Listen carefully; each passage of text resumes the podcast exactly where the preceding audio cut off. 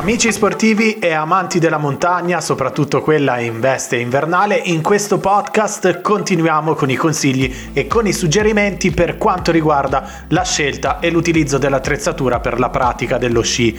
In uno dei podcast precedenti abbiamo affrontato il tema relativo alla scelta degli sci, in questo proviamo a capire come scegliere in maniera corretta gli scarponi.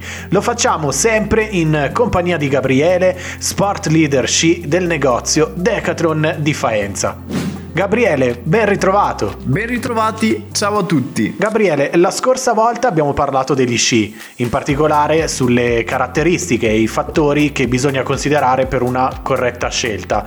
Ora tocca agli scarponi. Cosa dobbiamo sapere al riguardo? Allora, partiamo con una piccola panoramica sugli scarponi. Uno scarpone da sci è formato da tre parti principali, uno scafo, il gambetto e la scarpetta. Ovviamente ci sono altre parti come i lazzi e le cremagliere. La maggior parte dei lazzi e delle cremagliere hanno delle micro regolazioni che avvitando e svitando si può adattare al meglio la chiusura del nostro scarpone. Uno scarpone da sci si differenzia principalmente con il flex, flex che è sempre rivendicato sullo scarpone. Il numero che indica la rigidità del materiale dello scarpone, giusto? Sì, esatto. Beh, la rigidità dello scarpone in genere varia da 70 a 130. In genere 70-80 è per un principiante, 90-100 per un intermedio, 110-130 per un esperto più uno scarpone è rigido, migliore sarà la risposta dello sci, però un po' andrò a perdere del comfort dello scarpone, quindi lo scarpone sarà meno confortevole. Perché quindi più è rigido e migliore è la risposta dello sci. Sembra quasi che più sei scomodo e meglio sci. Eh beh, purtroppo Fede è proprio così perché meno gioco c'è all'interno del nostro scarpone, più il nostro piede è vincolato all'interno dello scarpone, migliore sarà la risposta dello sci. Purtroppo questo andrà a discapito del comfort. È molto importante quando si consiglia uno scarpone da sci, bisogna considerare anche il soggetto. Se avrò uno sciatore principiante ma con un peso di 100 kg, gli potrò consigliare tranquillamente tranquillamente uno scarpone con un flex 100. Molto importante ricordare che non c'è una scala unica per tutte le marche, ogni marca ha la sua scala di rigidità, quindi uno scarpone di rigidità 100 di marca X potrà essere più o meno rigido di uno scarpone di marca Y con rivendicata la stessa flessibilità. Se sono uno sciatore esperto che sia tutto il giorno, potrei scegliere uno scarpone con un buon compromesso fra un comfort e prestazione nella sciata. Di conseguenza scegliere uno scarpone con un flex 100-110. E delle scarpette cosa possiamo dire? Delle scarpette possiamo dire che esistono molti scarponi con scarpette termoformabili. È sempre rivendicato se una scarpetta è termoformabile. Sono delle scarpette formate da schiume o gel che una volta scaldate possono adattarsi perfettamente alla nostra forma del piede per risolvere dei problemi come l'alluce valgo o altre ossa sporgenti.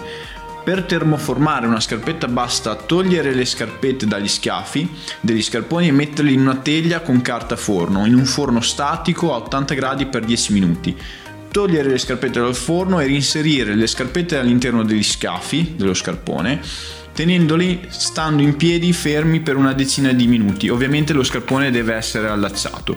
Beh, questo è un gran bel trick eh, che forse i più esperti già conoscono, ma che magari non tutti sanno. Quindi, se le nostre scarpette non hanno questa caratteristica già in origine, possiamo comunque provare questo piccolo trucco. Che raccontato così è quasi come fosse una ricetta da preparare al forno. Esatto, poi una novità in questi ultimi anni per quanto riguarda gli scarponi sono le suole Gripwalk. Gripwalk, che è un marchio, è sempre rivendicato nella suola dello scarpone queste suole permettono agli scarponi di avere più grip quando si cammina, facilitano la camminata, danno anche una sicurezza maggiore durante la sciata perché facilitano lo sgancio dello sci in caso di caduta. Bisogna però ricordarsi che se acquisto uno scarpone con le suole Gripwalk dovrò avere nello sci che andrò a utilizzare un attacco compatibile. È ben riconoscibile perché se è compatibile è rivendicata la scritta Gripwalk sull'attacco. In genere è sul puntale dove si appoggia la punta dello scarpone. Questo è davvero bello. Per evitare di avere troppi problemi nel camminare con gli scarponi, ad esempio per raggiungere gli impianti di risalita quando si scende dalla macchina o per fare una sosta magari al rifugio, per evitare la camminata un po' troppo, diciamo alla Robocop per intenderci.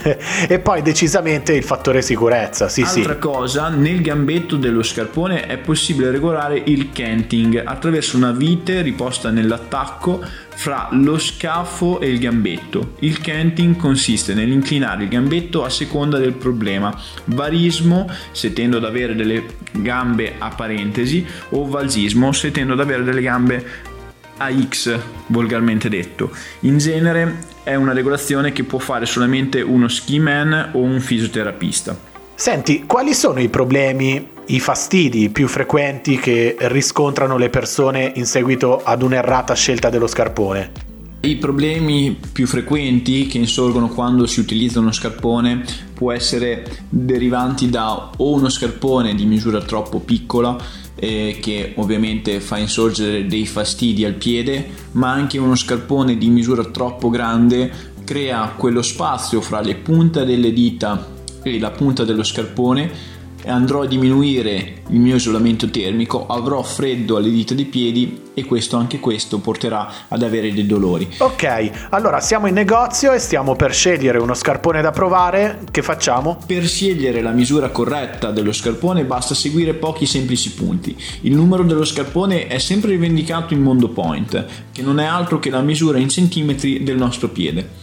Provo lo scarpone con una calza da sci, allaccio lo scarpone da seduto, è normale sfiorare da seduto la punta dello scarpone senza che tre- prema troppo sulle dita o mi dia fastidio. Mi metto in piedi, assumo una posizione sciistica, quindi con il peso caricato in avanti, il tallone andrà ad indietreggiare e le mie punte di piedi non toccheranno più la cima dello scarpone. Meno spazio c'è fra le mie dita e la punta dello scarpone, migliore sarà l'isolamento termico. Tengo entrambi gli scarponi allacciati in piedi per 10 minuti e verifico che non insorgono dei particolari fastidi.